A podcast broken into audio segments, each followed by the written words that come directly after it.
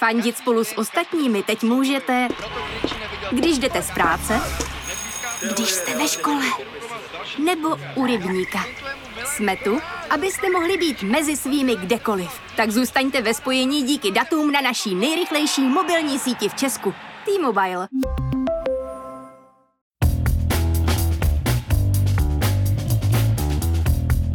Je pátek 25. listopadu, 275. den od ruského útoku na Ukrajinu. Právě jste si zapnuli stopáž, podcast z pravodajského serveru Seznam zprávy.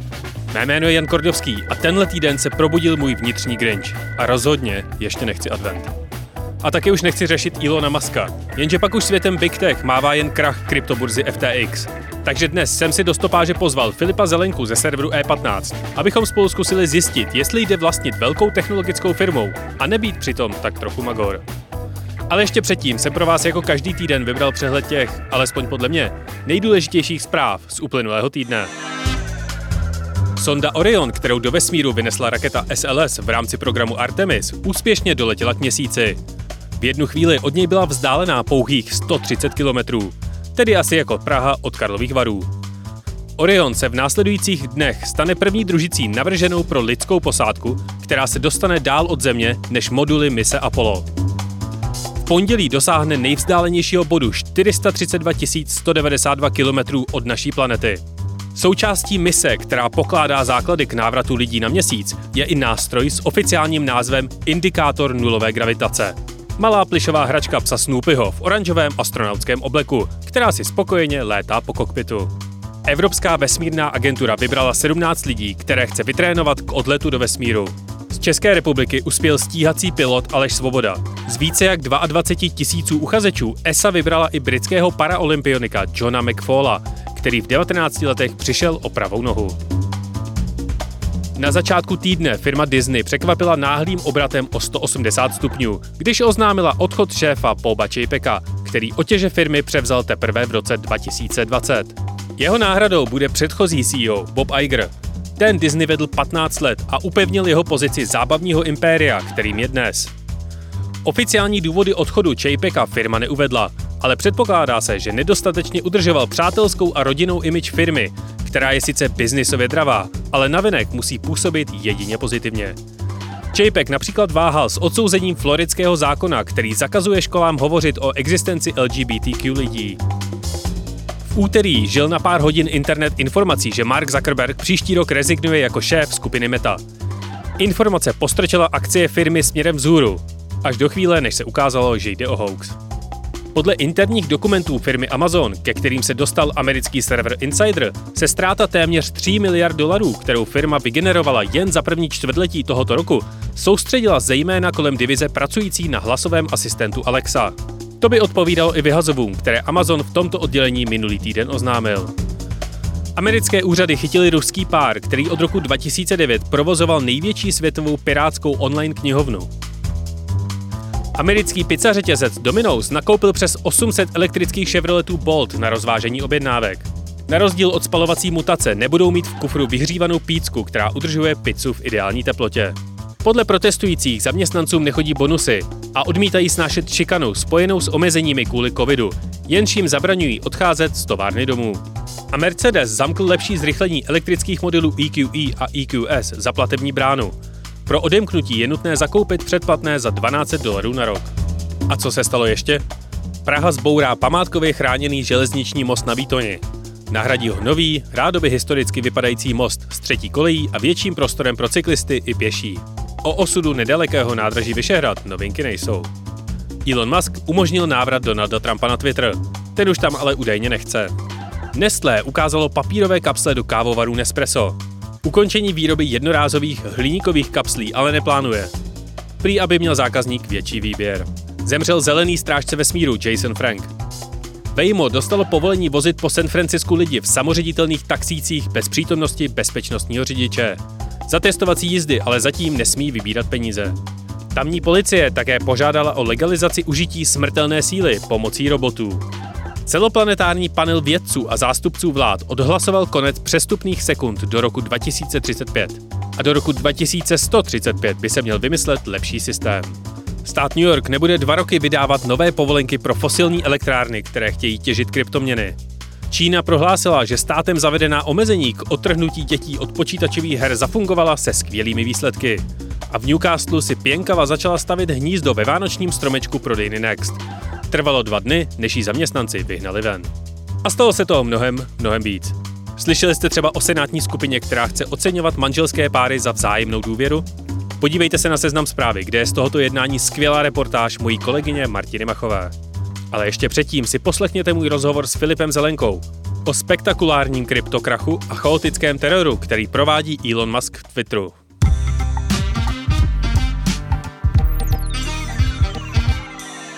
Během posledních pár týdnů se toho v technologickém světě stalo tolik, že jsem si dnes pozval hosta, se kterým to probereme rovnou všechno. Filip Zelenka píše mimo jiné i pro server E15, kde se věnuje finančním i technologickým tématům. Dobrý den, Filipe, díky, že jste přišel k nám do studia. Dobrý den, díky za pozvání. Ačkoliv se nás americký svátek díku zdání absolutně vůbec netýká, tak eh, letos musím říct, že jsem za něj opravdu vděčný, protože alespoň na chvíli zastavil tu masivní průtrž zpráv o Twitteru a krachu krypta a vyhazovů z velkých technologických firm. Stíháte se v tom všem orientovat? Ten Twitter se vlastně ani skoro jako nedá sledovat. Já vím, že když jsem si koukal na jeden server, který napsal vlastně za mm, tu první, ten první týden té kauzy jako článků, tak jich napsal 30 a vážně jako není v silách normálního člověka, který má jako život nebo něco takového, vlastně to všechno učíst.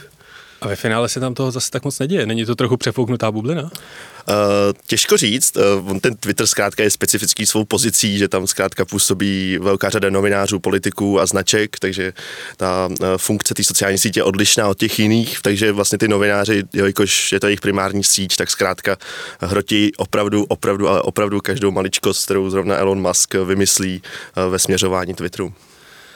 Pojďme radši začít u pádu té kryptoburzy FTX mm. a prosím, pojďme to zkusit nějak podat uh, tak, aby všichni, kdo poprvé uslyší slovo kryptoměna, aby to okamžitě nevypli, protože uh, vím, jak hrozně nepopulární anebo fanaticky populární téma to je. Co to vlastně FTX je? Mm-hmm. Tak FTX eh, byla, nebo stále je vlastně eh, kryptoměnová burza, kde se dalo eh, obchodovat tedy s kryptoměnami a i s jejich deriváty. Založil to Sam Bankman-Fried, což je vlastně asi na, tom, na té kauze vlastně nejzajímavější postava.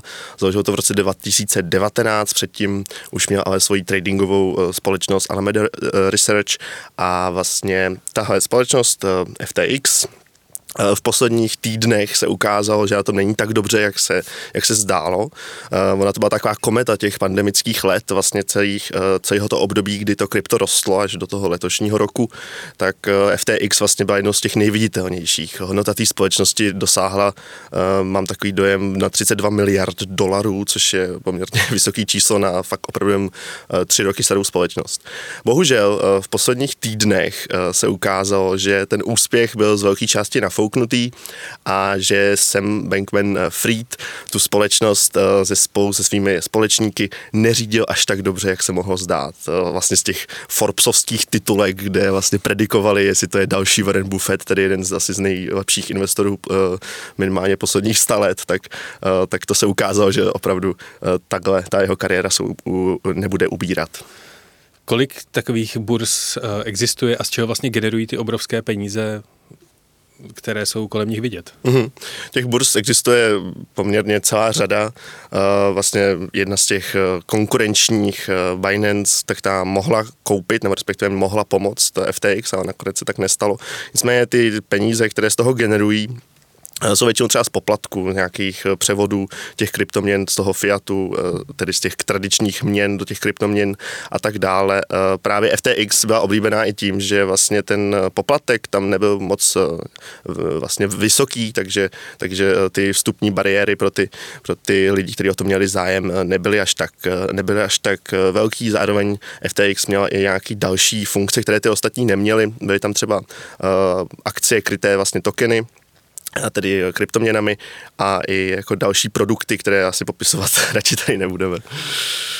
Vy jste zmiňoval, že ústřední postavou celé téhle show je právě Sam Bankman-Fried. Určitě mu někdy tady v tom rozhovoru řekneme SBF. Co je to za člověka, kolik mu je, kde se vzal?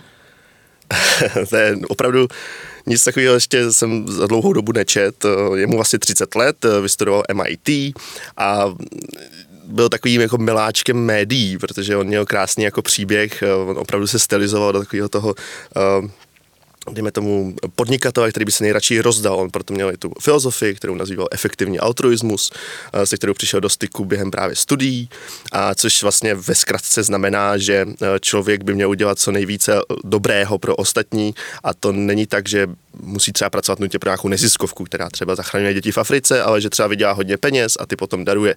Takže to byla jako jeho filozofie, kterou on jako navenek jako dával na odiv a pro toho média eh, milovala. Eh, jak bylo řečeno, byl mu teda 30 let, nebo je mu 30 let, takže opravdu ještě mladý. Dostal se na vlastně to Forbesovský seznam těch nejbohatších, nejbohatších eh, Američanů, mám takový dojem, v tom píku, v tom největším, tak měl, tak hodnota jeho aktiv nebo jeho mění mělo nějakých 26 miliard dolarů, takže jako opravdu velká částka. Jak se mu podařilo z té burzy FTX udělat ten obří fenomén, že si mohl dovolit kupovat si sponzorská práva na stadiony a dávat spoustu peněz uh, třeba demokratické straně v Americe. 40 milionů dolarů dal o demokratické straně, to je na tom asi nejpikantnější. A dali to v keši nebo v kryptu? To nevím, upřímně, to upřímně nevím.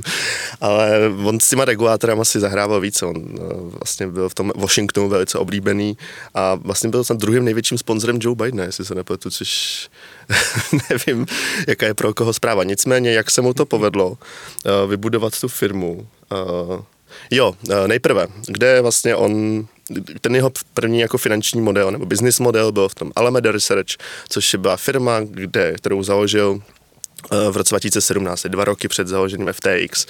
Ten jeho princip byl takový, eh, že vlastně on si všiml, že na různých trzích v Japonsku a v Americe jsou různé ceny eh, těch kryptoaktiv a on tedy jednoduchým způsobem dokázal jako vydělávat, myslím si, že v tom, na začátku tam bylo nějaký 1,5 milionu dolarů denně, jenom že přesouval zkrátka ty kryptoaktiva z jednoho trhu na druhý. Tím vlastně vytvořil jako spoustu, spoustu toho keše který potom a potom tedy vznikl nápad, že eh, založí tu eh, kryptoměnovou burzu, kterou teda vedl se svými společníky a takhle by to asi nějak začátek byl jeho story, doufám. a společně s těmi společníky založili klasický nějaký korporát, ve kterém uh, už začínala fungovat nějaká firmní struktura, anebo jakým způsobem vlastně se v této firmě, v tomto startupu začali tvořit ty hodnoty, že to vyrostlo do těch 30, hodnoty 33 miliard dolarů? Ty struktury byly poměrně neformální, co, co potom na povrch, eh, on tedy vlastně ten svůj biznis přesunul na Bahamy, který byly vlastně k těm, tomu typu eh, biznisu, co on dělá, velice jako přívětivý a proto tam přesunul i eh, svoje, svůj inner circle, tedy nějaký jako blízký okruh lidí, koupili si tam penthouse a, a řídili tam odtamtud uh, tu společnost. Teď se vlastně ukazuje, že společnost, která by měla být technologická, měla by mít velký přehled o tom, co dělá, a tak vlastně nic z toho moc eh, neměla. Ukazuje se, že třeba nemají ani data o tom, kolik mají uh, uživatelů, což vlastně on tvrdil, že mají miliony uživatelů, ale teď se jako ukazuje, že ani nevědí, kdo byl jejich uživatel, ani kdo byl jejich zaměstnanci, se neví. Uh, vlastně teď vychází na povrch, že některé peníze někdo buď ukradl a nebo zmizeli, což vlastně se těžko chápe u takhle velkého biznisu. Takže ty struktury nebyly až tak eh, vypracované, což eh, nemusí být, to se může stát. Ale co mi na tom jako přijde asi nejzajímavější, je ten přístup investorů, který do toho vložili nemalý prostředky. Mám dojem, že to poslední investiční kolo, který proběhl, tak tam vybral snad 900 milionů dolarů na eh, vlastně další rozvoj dostal třeba 200 milionů od Sequoia, eh, což je jeden z největších eh, vlastně takových eh, investičních venture kapitálových fondů na světě. A, a právě ty investoři, když vkládají peníze do nějaké společnosti, by si většinou měli provést nějakou kontrolu toho, jestli ta společnost je životoschopná, udržitelná, jestli ten business model není na vodě. Co se ale v posledních letech stalo, nebo v posledních dvou letech zejména, tak právě tyhle společnosti jako Sequoia nebo Tiger Global další podobná společnost, uh, rozsévali ten cash, tu hotovost na všechny strany a uh, vlastně moc nesledovali, uh, co se děje. Peníze do vlastně FTX vložil třeba SoftBank, která už se jednou takhle spálila podobně, a to s Adamem New- Neumannem nebo Newmanem z Vývorku, který vlastně podobně nafouknul svoji společnost, tvářil se jako další spasitel světa, měl tam podobného něco jako efektivní altruismus, už si nespomínám, jak to přesně on uh, specifikoval. Nicméně to byla taky bublina, která se ukázala, že není úplně funkční, nicméně vývork aspoň přežil, což u FTX není úplně uh, teď jisté, jak to s ním bude dál. Z toho, co říkáte, tak mi to začíná připadat jako, že SBF začal kolem sebe vytvářet tuhle tu image uh, podnikatele a inovátora ala Steve Jobs, který vidí všechno pozitivně, dokonce spolupracoval s americkou vládou na tom, navrhoval, aby kryptoměny byly regulované nějakým způsobem. A venture capitalists, evidentně ty správci těch fondů, tak eh, bez toho, aniž by dělali nějakou kontrolu toho, co se děje, tak na něj začali lít peníze. Mně se tak taky jako upřímně zdá. Zkrátka, on, on opravdu měl takový to vystupování, nosil prostě tričko, byl takový jako neformální, takový roz, rozčesaný, kudrnatý vlasy, takže zkrátka jako opravdu působil jako takový ten spasitel ze Silicon Valley, akorát, že ten, který to myslí dobře, jako tentokrát ten good guy, což možná jako doopravdy byl, ale jestli, jestli to jako mělo nějakou oporu v reálném světě, těžko jako říct, no. Já jsem slyšel zajímavou teorii, že ten správce eh, Binance, té největší, největší uh, kryptoburzy, který se jmenuje CZ, nebo respektive si tak říká, tak eh, celou dobu se naopak tvářil jako ten bad guy, ale ukazuje se, že možná on je ten, který tu firmu vede aspoň trochu zodpovědně a mm-hmm není, nebude to taková bublina jako FTX? Je to klidně možný, oni teda, to mě to zaujalo, tak že tyhle dva pánové z začátku byli vlastně spojenci, ale nakonec se z nich vlastně dali, stali kind of jako nepřátelé. A nakonec vlastně mm, tweety tohoto pána CZ, nebo nechci říkat to jeho jméno, protože bych ho pravděpodobně řekl špatně. Nicméně, nicméně vlastně i tweety tohoto pána přivedli FTX vlastně k tomu stavu, ve kterém teď je, tedy k tomu, k tomu na, na pokraji toho krachu. Takže vlastně uh, těžko říct, kdo bude good guy, kdo bude bad guy, nicméně možná se to dozvíme, protože už, už v tuhle chvíli Amazon pracuje na zpracování série o FTX, takže uh, dalším spektakulárním věcem hodně třeba Terranos nebo Výbor přibude něco o FTX. Nebyl by z toho lepší film? Já jsem, fa- já jsem fanoušek spíš těch seriálů přímě v těch případech, protože tam je vždycky spoustu času na vyprávění. A... No a kde se teď vlastně SBF nachází? to už, je, už je v nějaké předželební vazbě, nebo? To není. Když jsem se koukal na posady, tak stále někde řeční, jestli se nepletu, řeční na těch akcích a vlastně uh, vzhledem je vlastně až jako s podívem, že vlastně ty peníze, které k němu vložili lidi a investoři a on vlastně je spálil, dejme tomu, nebo ztratil, nebo nechal ukrást, tak uh, navzdory tomu stále jako nějak funguje a myslím si, že byl na Bahamách naposledy, ale a tam asi i zůstane, předpokládám.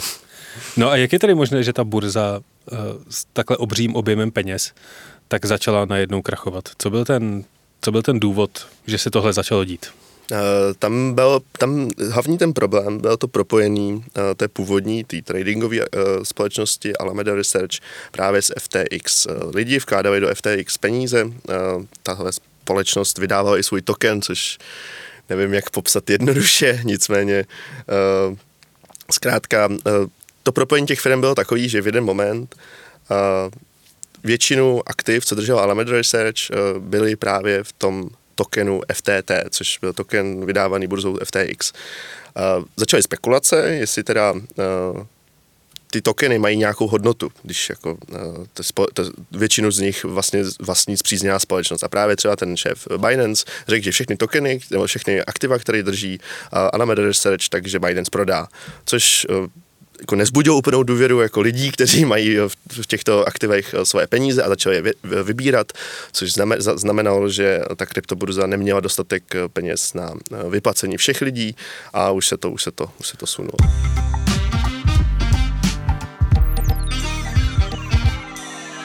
Hrozí s pádem FTX nějaký dominový efekt? Já mám telefonu pár aplikací, které mi posílají notifikace, když začne něco výrazně padat a poslední týden tak blikají červeně o 106. Tak on celý ten rok není úplně ideální pro tu kryptoscénu. Těch projektů, kterých spadlo, už eh, bylo víc. Byla to ta neobanka Celsium, byla to ta síť eh, Terra, a ještě myslím si, že i nějaký fond, který investoval vyloženě jenom do kryptoaktiv. Takže jako a hm, samotný Bitcoin, myslím, klesnul 67% od začátku roku, takže celá ta situace není ideální. Nicméně někteří lidé ve spojitosti s FTX, která byla na tom poli těch kryptoburs významná, mluví o takzvaném Lehmanovském efektu nebo Lehmanovském momentu, což vlastně odkazují k tomu roku 2008, kdy padla Lehman Brothers během finanční krize. Teď se spoustu lidí bojí, jestli další podobné kryptoprojekty jako Crypto.com, který asi nějaký nejznámější, protože ho propagoval Matt Damon uh, před kinem, vždycky většinou všela ta reklama, tak teď se bojí, že právě i tyto firmy by mohly uh, krachnout a tyhle firmy se teď snaží přesvědčit lidi, kteří jsou zapojeni do toho kryptosvěta, že nic takového nehrozí, ale, ale nikdo by vám teď v tuhle chvíli určitě neřekl, že všechno je v pořádku a že žádný dominový efekt nastat nemůže. No a jak je možné, že se tohle s kryptosvětem děje? Vždyť hlavním tahákem blockchainu tak měla být transparentnost, která měla těmto problémům, které známe z klasického finančního trhu, nějakým způsobem předejít. Je to tak, eh, vlastně spoustu takzvaných těch bitcoin maximalist eh, vlastně, že vyznávali, že eh, bitcoin je jako jako nezávislá struktura, která není jako navázaná na ty ostatní, na ty tradiční vlastně eh, finanční aktiva, ale to se bohužel neukazuje. Ukazuje se, že ta korelace eh, s tím makroekonomickým, s tím všeobecným ekonomickým eh, vývojem je vlastně dost silná, že ani krypto, kryptoaktiva nejsou zkrátka ochrání v momentě, kdy jde celý trh dolů, tak ani ty kryptoaktiva prostě nebudou držet tu hodnotu která, kterou drželi předtím, když byla ta likvidita těch obě, ten peněz v oběhu, když jich bylo zkrátka více, což teď uh, vzhledem k zvyšujícím se úrokovým sazbám a zvyšující se inflaci zkrátka už tolik není. A hrozí těm předním hráčům z FTX nějaký trest, když vlastně jenom přesouvali teoreticky uh, virtuální penízky z místa na místo? E, jako k tomu vedení, mm-hmm. jako k SBF a dalším lidem. E, pokud vím, tak jsou vyšetřováni hned několika zemích. E, jestli hrozí trest jim osobně, to úplně nevím, protože nejsem odborník na americký právo, ale e, předpokládám, můžeme si připomenout Elizabeth Holmes, tak minimálně třeba ve vztahu k investorům tam určitě nějaký postihy mohou být, protože jsem Bank, Bankman Fried byl určitě většinovým vlastníkem té společnosti, takže nějaká zodpovědnost tam bude. No Elizabeth Holmes a její Teranos projekt, tak je sám o sobě fascinující. Ne, nevím, jestli mě náhodou trochu neděsí, že z jejího představenstva, kde bylo snad 11 chlapů, tak ona je jediná, která dostala nějaký opravdový trest a jde si sednout. A já myslím, že ještě nějaký, ještě, že ještě nějaký soud bude probíhat. Myslím, že tam ještě to není snad úplně ukončený a že minimálně ten um, ten její nejbližší společník, eh, eh, tak ten ještě myslím si, že jeho, jeho termín toho soudu, kdy vyřkne rozsudek, tak ještě teprve přijde, myslím.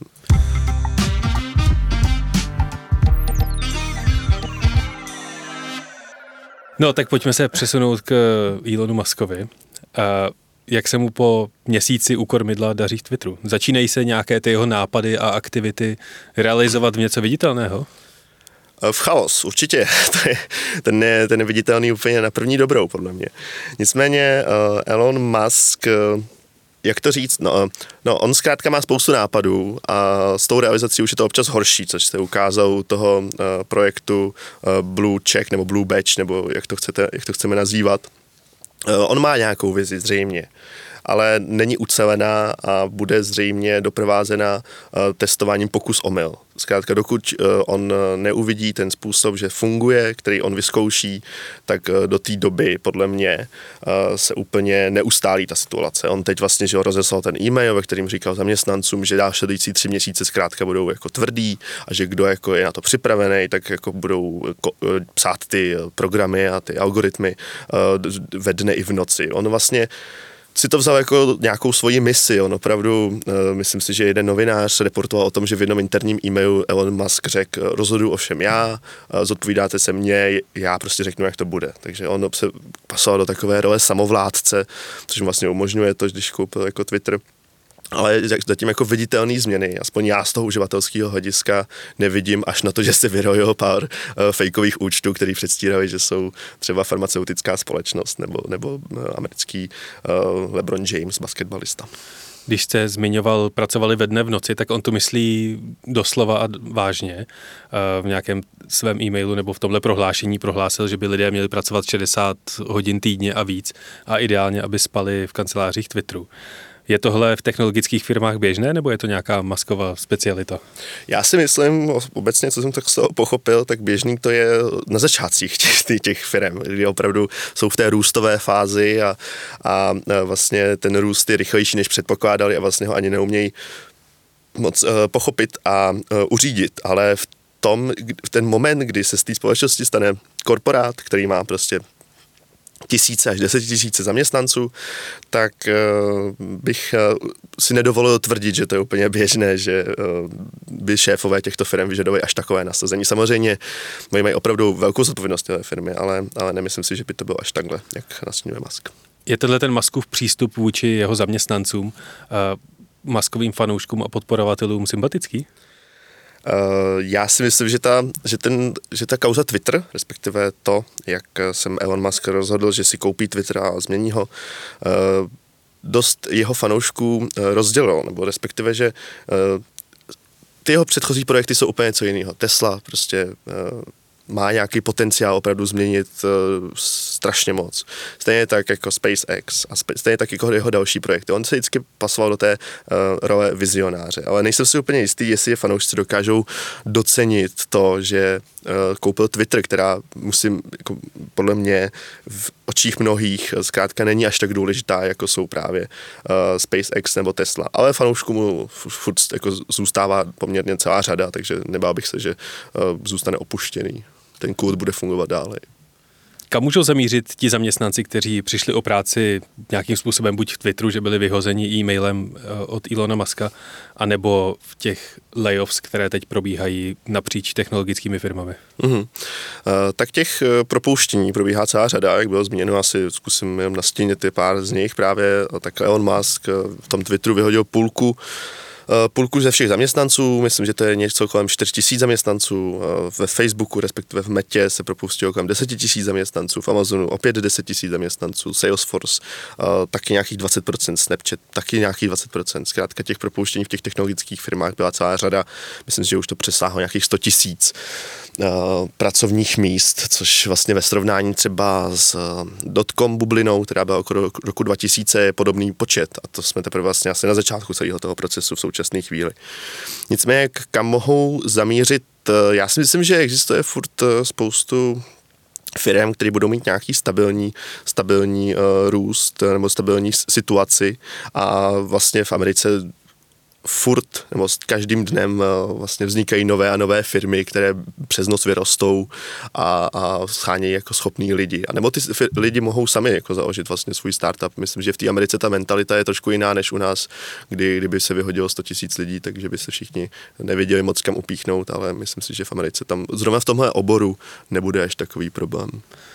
Já jsem si všimnul například, že tři tisíce lidí, ne teda v Americe, ale celosvětově, tak schání TikTok.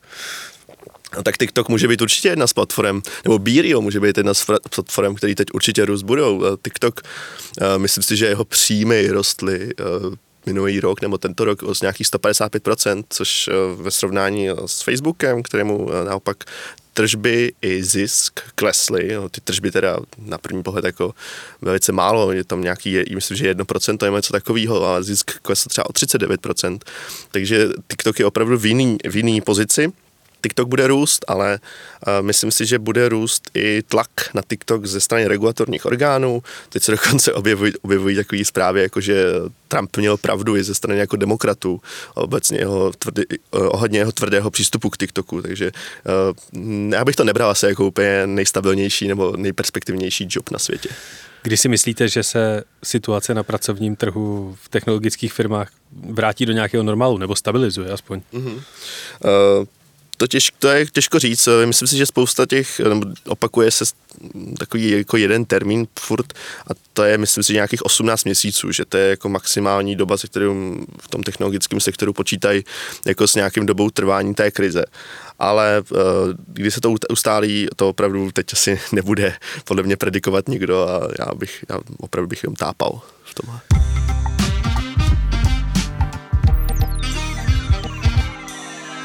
Když se podíváte na všechny ty CEO celebrity, jako je právě Adam Newman nebo SBF nebo Elon Musk, je vůbec dneska možné přilákat ty peníze a investory a pozornost médií, když se nechováte jako, jako hulvát nebo excentrik, který uh, chce změnit svět? Těžko říct, jako média, média, média to milujou v podstatě, bohužel, uh, protože psát o tom, nebo respektive reportovat o těch uh, biznisových aktivitách je trošku něco jiného než o, o té politice. Ty, ten biznis vás nepustí sobě tolik a neexistuje ani tolik lidí, kteří by o tom dokázali za, nějak zasvěceně mluvit, takže vždycky tam bude nějaký, nějaká rouška tajemství, aspoň tak jako můžu mluvit z nějaké své zkušenosti uh, ohledně psaní o českých, uh, českým, českým biznesu. Takže vlastně to bude vždycky trošku, trošku odlišný od ostatních oborů.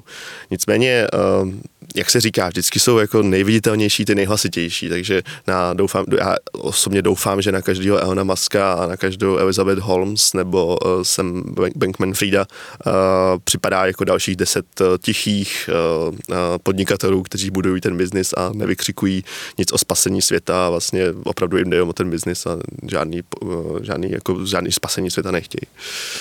Filipe, já vám moc děkuji za rozhovor. OK, díky. Tohle byl Filip Zelenka z deníku E15.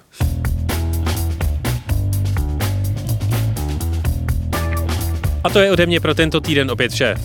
Ještě jednou díky za vaše ohlasy na minisérii Odraz 89. Jsem rád, že jste jí věnovali tolik času a bavila vás.